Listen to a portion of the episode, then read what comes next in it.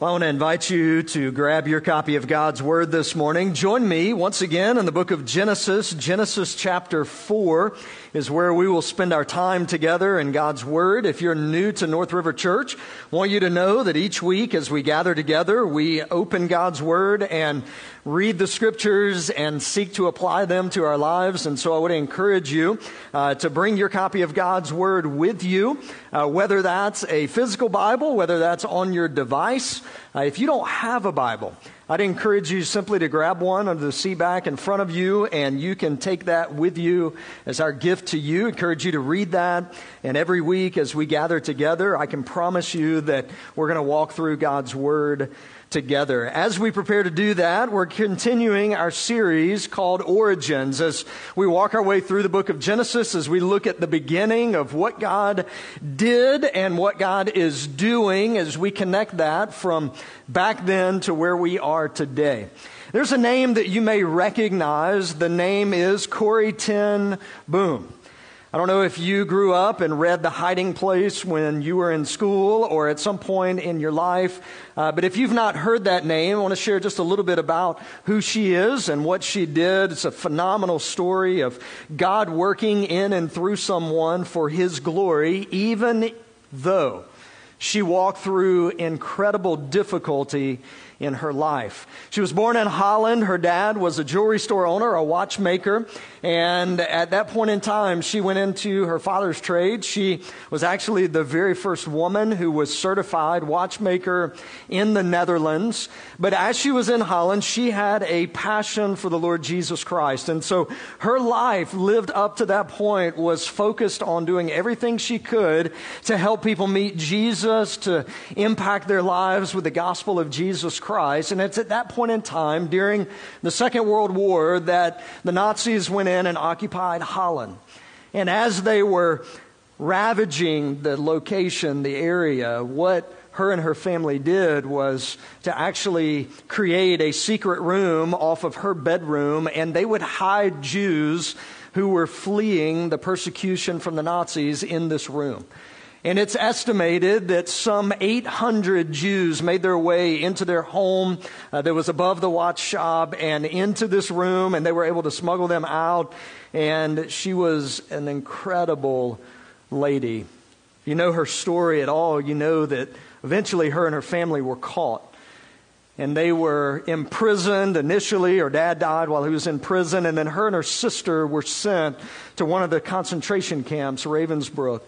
And her sister ultimately died in the concentration camp. But just miraculously, by the work of the Lord, by an omission in some paperwork, she was actually released and let out. It's found out on the back end of that those who were with her around her same age would the next day be sent to the gas chambers and executed at that point. When she escaped the concentration camp, when she was able to begin traveling and telling her story, a lot of people wanted to hear that.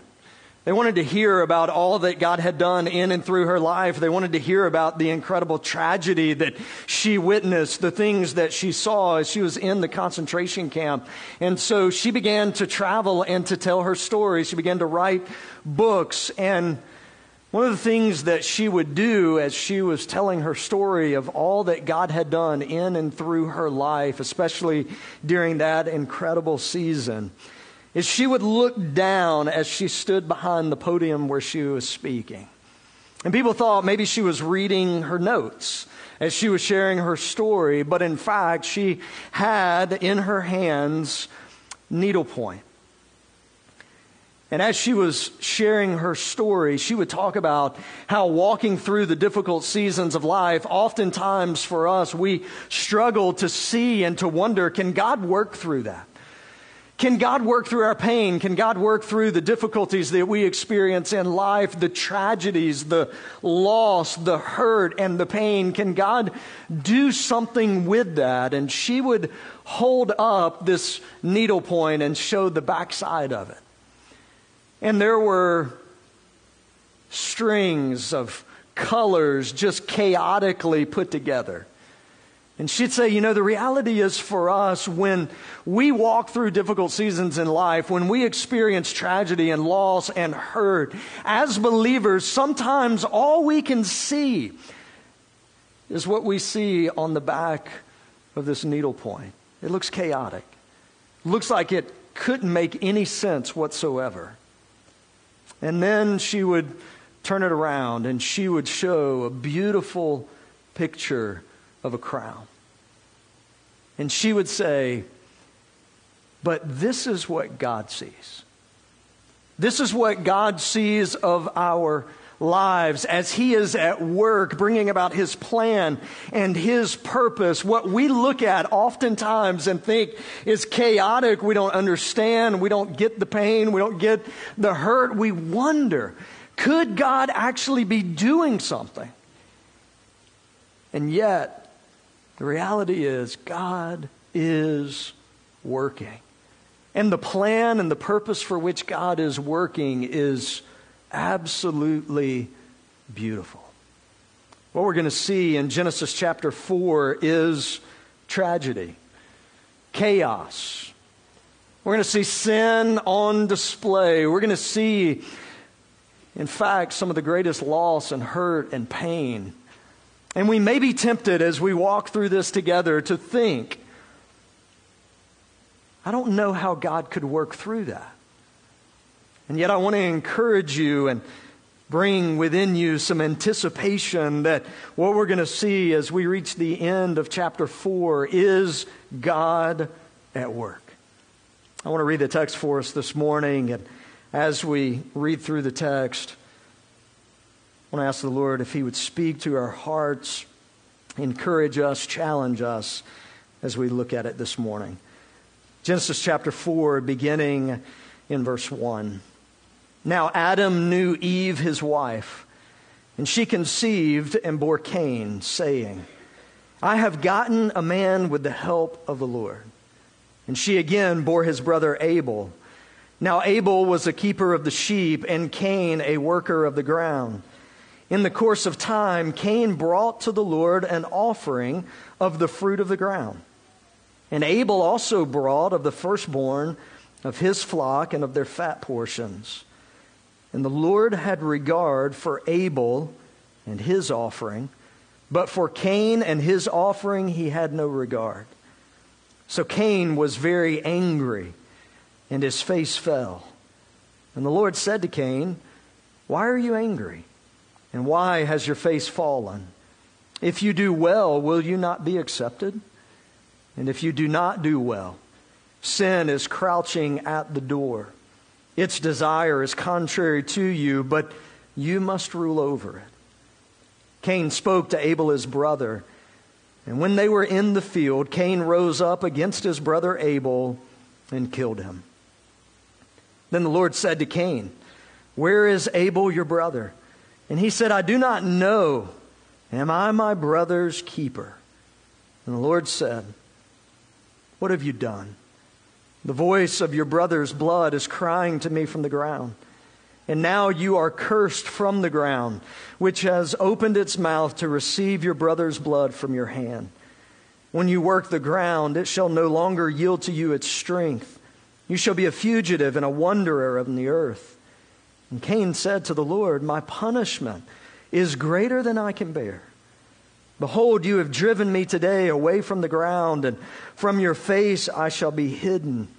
I shall be a fugitive and a wanderer on the earth, and whoever finds me will kill me. And the Lord said to him, Not so. If anyone kills Cain, vengeance shall be taken on him sevenfold. And the Lord put a mark on Cain, lest any who found him should attack him. Then Cain went away from the presence of the Lord and settled in the land of Nod, east of Eden. Cain knew his wife, and she conceived and bore Enoch. When he built a city, he called the name of the city after the name of his son Enoch. To Enoch was born Irad, and Irad fathered Mahujael, and Mahujael fathered Methushael, and Methushael fathered Lamech. And Lamech took two wives. The name of the one was Ada, and the name of the other Zillah. Ada bore Jabal, and he was the father of those who dwell in tents and have livestock. His brother's name was Jubal, and he was the father of all those who played the lyre and pipe. Zillah also bore Tubal-Cain. He was the forger of all instruments of bronze and iron. And the sister of Tubal-Cain was Naamah. Lamech said to his wives, Ada and Zillah, hear my voice. You wives of Lamech, listen to what I say. I have killed a man for wounding me, a young man for striking me. If Cain's revenge is sevenfold, then Lamech's is 77-fold. And Adam knew his wife again, and she bore a son and called his name Seth. For she said, God has appointed for me another offspring instead of Abel, for Cain killed him. To Seth also a son was born, and he called his name Enosh. At that time, people began to call upon the name of the Lord. Father, we ask this morning that you would open our eyes, that we would be able to see, and you would open our ears, that we would be able to hear. And you would open our hearts and our minds, that we would be ready to respond to your word and to your spirit. We ask all of that in Jesus' name. And everyone said, amen. If you're taking notes this morning, I want you to write down this main idea. It'll frame our time together. And if you remember nothing else from this morning, I want to encourage you to remember this truth. God works in and through the chaos of our lives to further his redemption plan. God works in and through the chaos, the pain, the hurt, the loss, the uncertainty of our lives to further his redemption plan.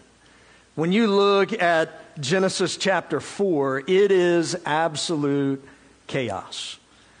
There's nothing too positive about what happens there. We encounter the first murder that took place in the world in Genesis chapter 4. And so what I want to do this morning as we walk through this passage of Scripture is kind of approach it from two different perspectives. So from the first perspective, what I want us to look at, and as we walk through the text this morning, what I want us to see is the big picture.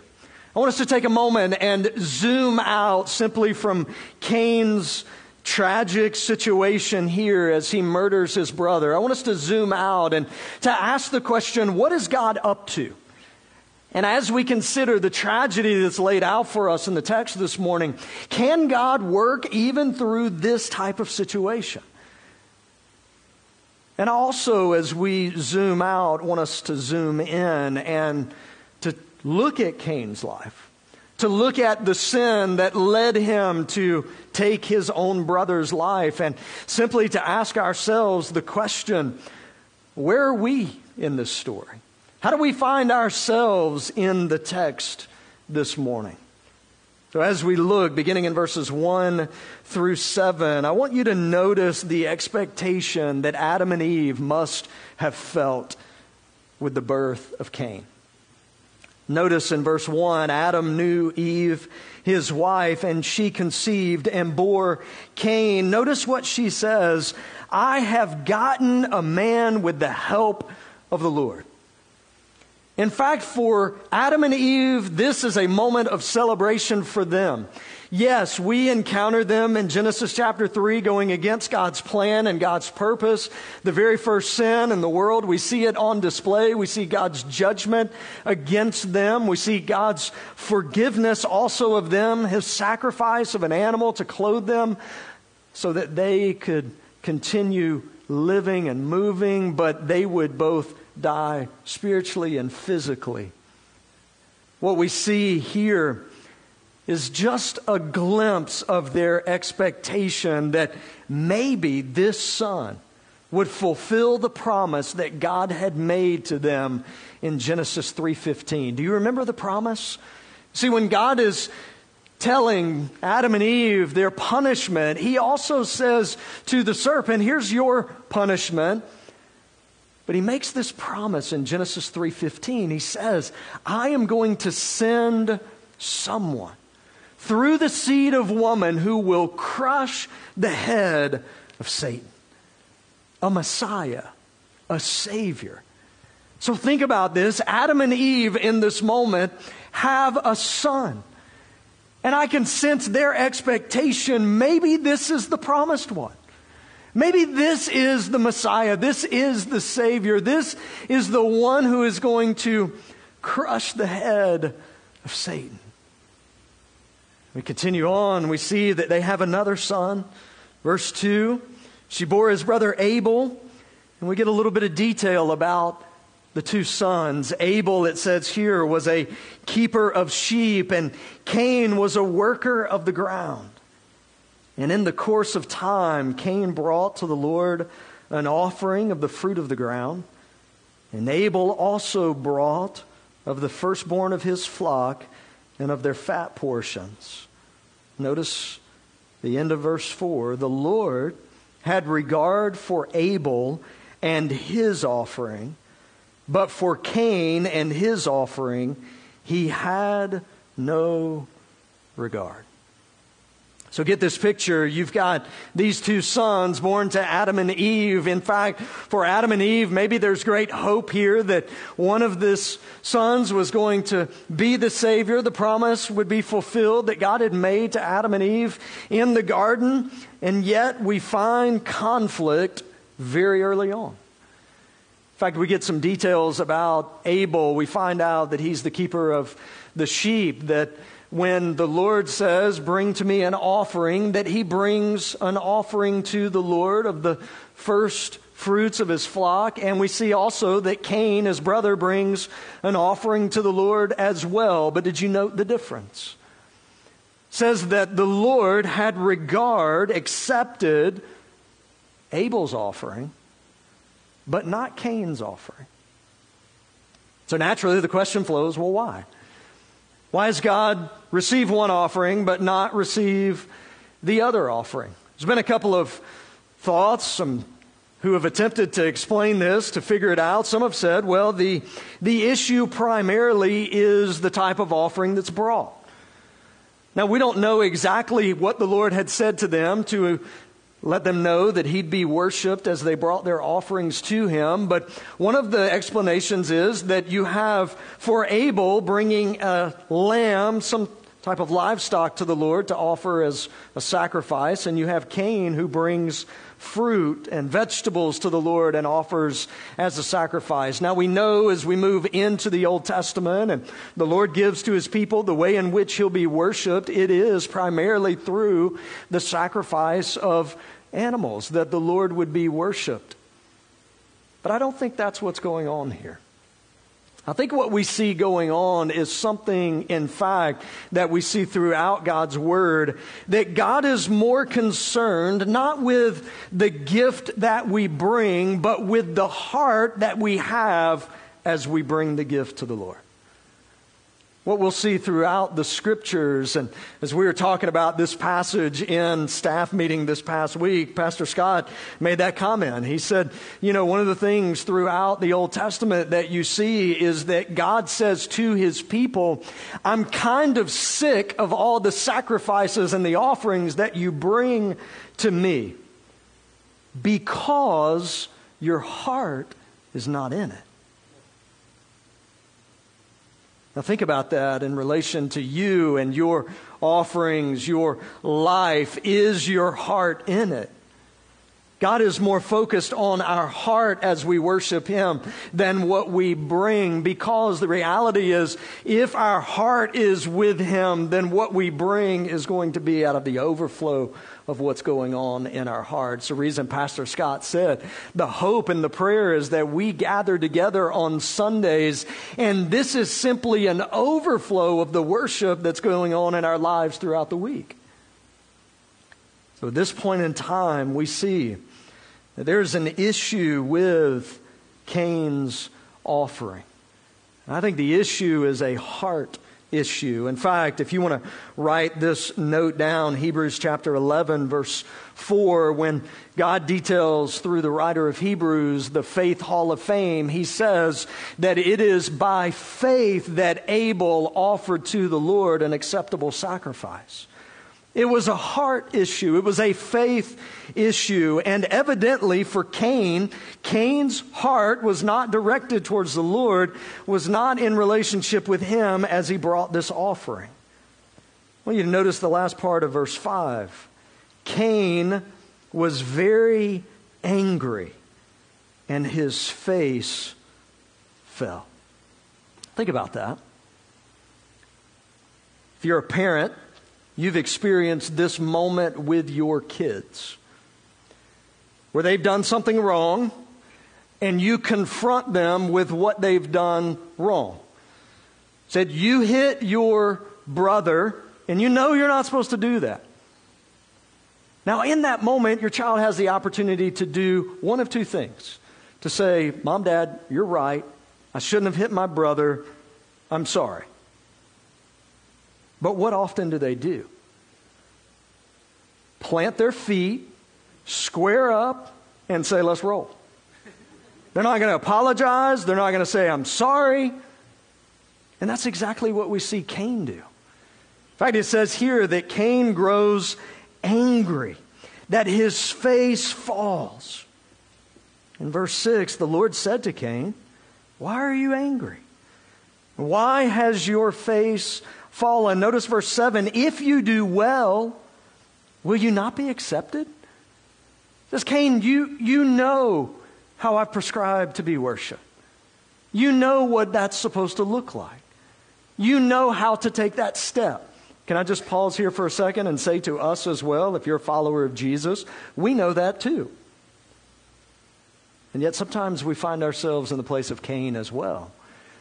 Our heart far from the Lord. Maybe we showed up this morning and for us, our heart's just not in it. Say, Pastor, you don't know what my week was like. You don't know what I had to walk through this past week. Maybe you came in on two wheels in the parking lot this morning because you were running late and you yelled at your kids before they got out of the car. And then you pull in, you go, clean it up. We're going to church. But I want you to notice that the Lord says to Cain, you know what to do.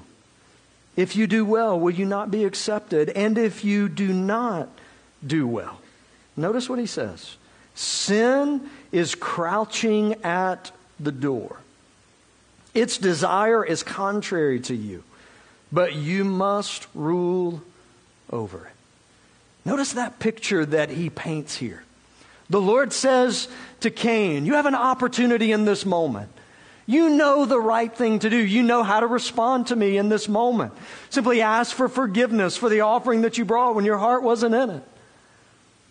You know the step to take. But he also issues this word of caution, this description of sin that is crouching at the door, seeking to overtake you. A couple of years ago, our family went out to Yosemite and we were hiking in the trails. And one of the things that as you hike out that way that you see signs posted and it says, beware of mountain lions, which is never encouraging when you're hiking on a trail. But it says, beware of mountain lions. And so we knew that that was a possibility. And so we're having conversations. My wife researches and finds out that the way you respond to a mountain lion is not to run away from it. It will catch you and eat you, okay? But is to make yourself larger than you are. To which I thought, I got this, right? I mean, I easily can grab one of my kids, put them on my head. We get big, scare off the mountain lion, to which my wife, who's 5 foot, is like, that's not fair. But notice that picture that's painted of this mountain lion walking on the boulders and sneaking its way up and lurching out and grabbing a hold of someone. I grew up in South Georgia and I saw this on display with rattlesnakes. That if you are close to a rattlesnake, it feels threatened that it will coil up and get ready to strike. Now think about that. Both of those pictures is the picture that's painted by the Lord for Cain when it comes to sin. That sin functions just like that. Now think about that in your life as a believer. That for you, sin is functioning just like that in your life as a believer. But notice what the Lord says. You must rule over it. So there's hope in this moment that he gives to Cain, that he doesn't have to succumb to that sin, that he doesn't have to allow that sin to fester in his heart, in his life, and be displayed by his actions. He has the ability, through the power of the Lord, to rule over that sin. I want you to know, if you're a follower of Jesus this morning, that the same thing is true for you and for me. Sin no longer has power over you and over me because of what Jesus Christ did for us on the cross. We no longer are slaves to sin, the Apostle Paul would write, but we are slaves to Christ. So think about that in your life as a believer. What is that sin that is crouching at the door, whose desire is contrary to you? Is seeking to lead you away from your walk with Jesus and to lead you down a path. One of the things that I heard as a teenager, and I have absolutely no idea why it stuck in my mind, but forever it stuck in my mind. I was at a service one time at church, and someone made this statement about sin. They said, sin will lead you farther than you ever wanted to stray. Sin will cost you more than you ever wanted to pay. And sin will keep you longer than you ever wanted to stay. At this point, we see the Lord offering to Cain another option. Don't succumb to the sin that is seeking to lead you astray, but what we see is expectation on Adam and Eve's part. Cain, maybe the fulfillment of God's promise, turn in verses 8 through 24 to devastation. Notice verse 8, Cain spoke to his brother Abel, and when they were in the field, Cain rose up against his brother Abel, and he killed him. The sin that was crouching at Cain's door, this heart issue that was going on, this anger that we see he experiences earlier in the text. Instead of putting to death sin, instead of choosing to rule over it and walk in obedience to the Lord, Cain instead allows that sin to bear fruit in his life. That fruit that sin bears in his life is murder. I want you to notice, though, it didn't start there. It started with anger, which makes sense why Jesus said in the Sermon on the Mount that if you have hate in your heart towards your brother, then it is just like you murdered him. Because what Jesus knows and what we've seen already is that our heart is what the Lord desires. At this moment, Cain kills his brother. Verse 9, the Lord said to Cain, "Where is Abel your brother?" And he said, "I do not know," which was a lie. So not only does he have hate in his heart towards his brother, not only does he choose not to walk in obedience to the Lord and ask for forgiveness from him for this offering that he's offered, but he murders his brother. And then when the Lord confronts him, which, let's just be reminded, we saw this take place in Genesis chapter 3, God pursues sinners. Such an encouragement for us. Here he pursues Cain, and Cain lies. Cain lies. Not only that, but there's a tinge of taunting. I don't know if you noticed that. Kind of reminiscent of what happens when Adam and Eve are responding to the Lord when he asks what they've done. And Adam says, "It's not my fault, it's her fault." She says, "It's not my fault, it's the serpent's fault." And then Adam says, and on top of that, God, it's your fault because you gave her to me. We'd be all right if I didn't have her. But at this point in time, the Lord asks, where's Abel? Cain lies. And then he says, am I my brother's keeper? The Lord said, what have you done? The voice of your brother's blood is crying to me from the ground. There is not an action that takes place that God does not see. At this point in time, Abel is murdered by his brother Cain, and the Lord says, his blood is crying out to me from the ground. This image bearer of God. You remember what God had said about mankind, that we are created uniquely in His image. And this image of God is what makes us special and unique, why every single life is valuable and important. And the Lord says, as He's talking to Cain, your brother's blood is crying to me from the ground. Verse 11, and we're going to notice in the next few verses, he's going to lay out for Cain, here is your punishment. You're now cursed from the ground, which has opened up its mouth to receive your brother's blood. Verse 12, when you work the ground, it will no longer yield to you its strength. Therefore, you'll be a fugitive and a wanderer on the earth. Verse 13, parents, you've heard this before. If you've ever disciplined your kids, Cain said to the Lord, my punishment is greater than I can bear. It's too much. It's not fair. Notice, he says here, it's more than I can bear. Behold, you've driven me today away from the ground, and from your face I will be hidden. I'll be like a fugitive and a wanderer on the earth. Notice this at the end of verse 14. Notice his concern. Notice his concern. And whoever finds me will kill me.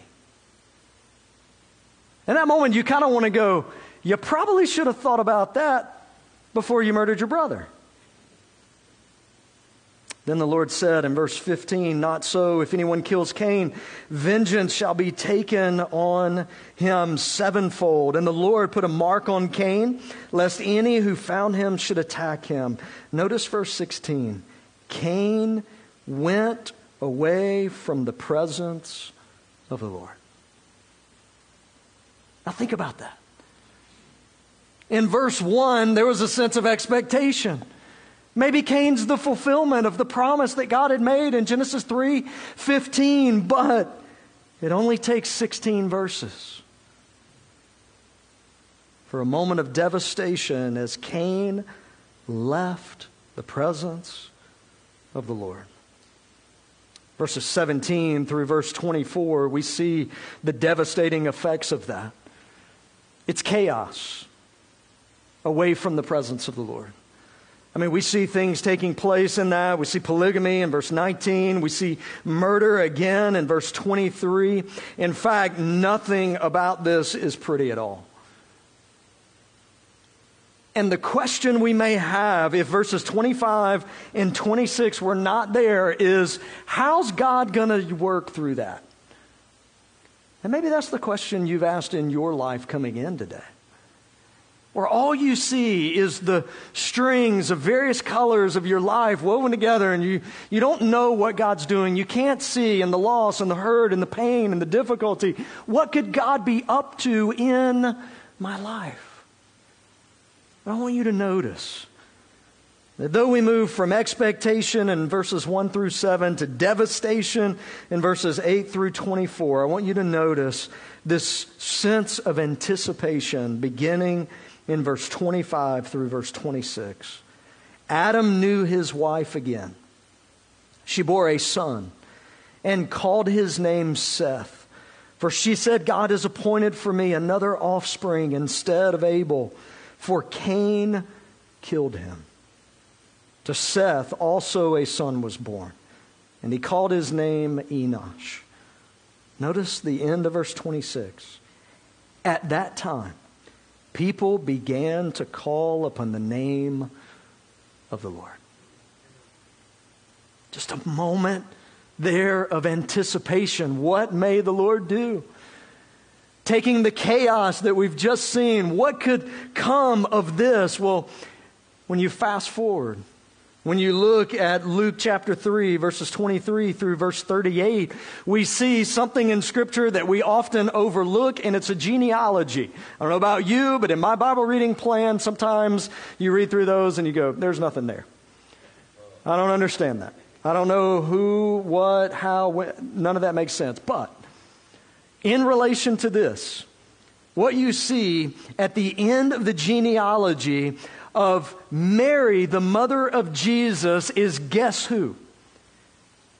This son that's born to Adam and to Eve, Seth. What we look at and we see on this tapestry is just jumbled colors and strings running to and fro. The Lord turns around and shows us the beauty of His redemptive plan at work, even in the chaos. Corrie Ten Boom, when she would show the tapestry of that needlework, she would read this poem. It's an unknown author, but as you think about God at work in your life, even in the chaos, even in the struggle, even in the pain, even in the difficulty, I want you to take note of this poem that she reads. My life is but a weaving between my God and me. I do not choose the colors. He works so steadily. Oft times He weaves in sorrow, and I in foolish pride forget He sees the upper and I the underside.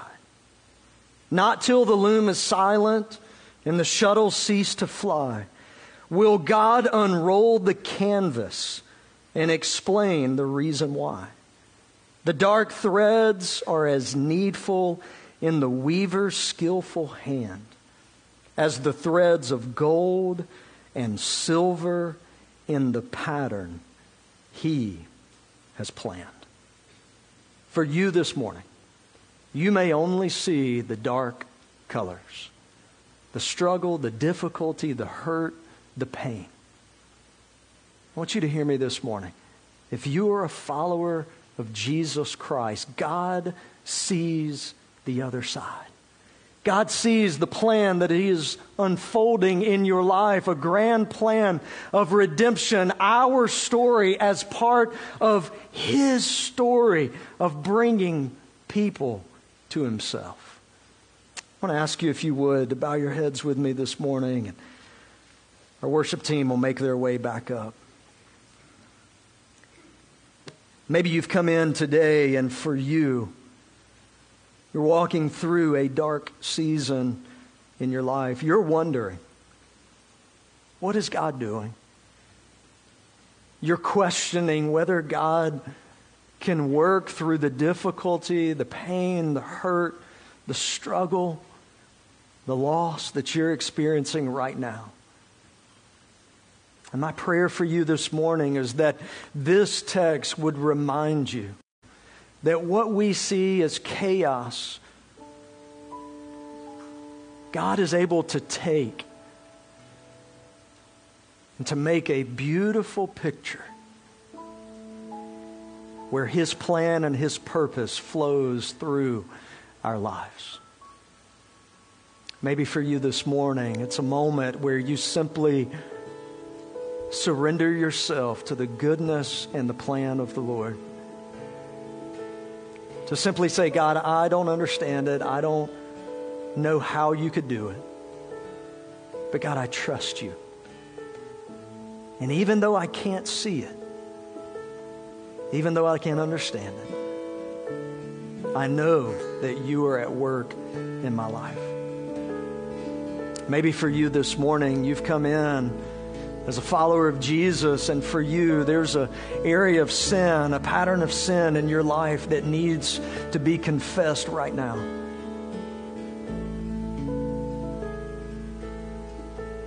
Like a mountain lion, like a rattlesnake, it is doing everything it can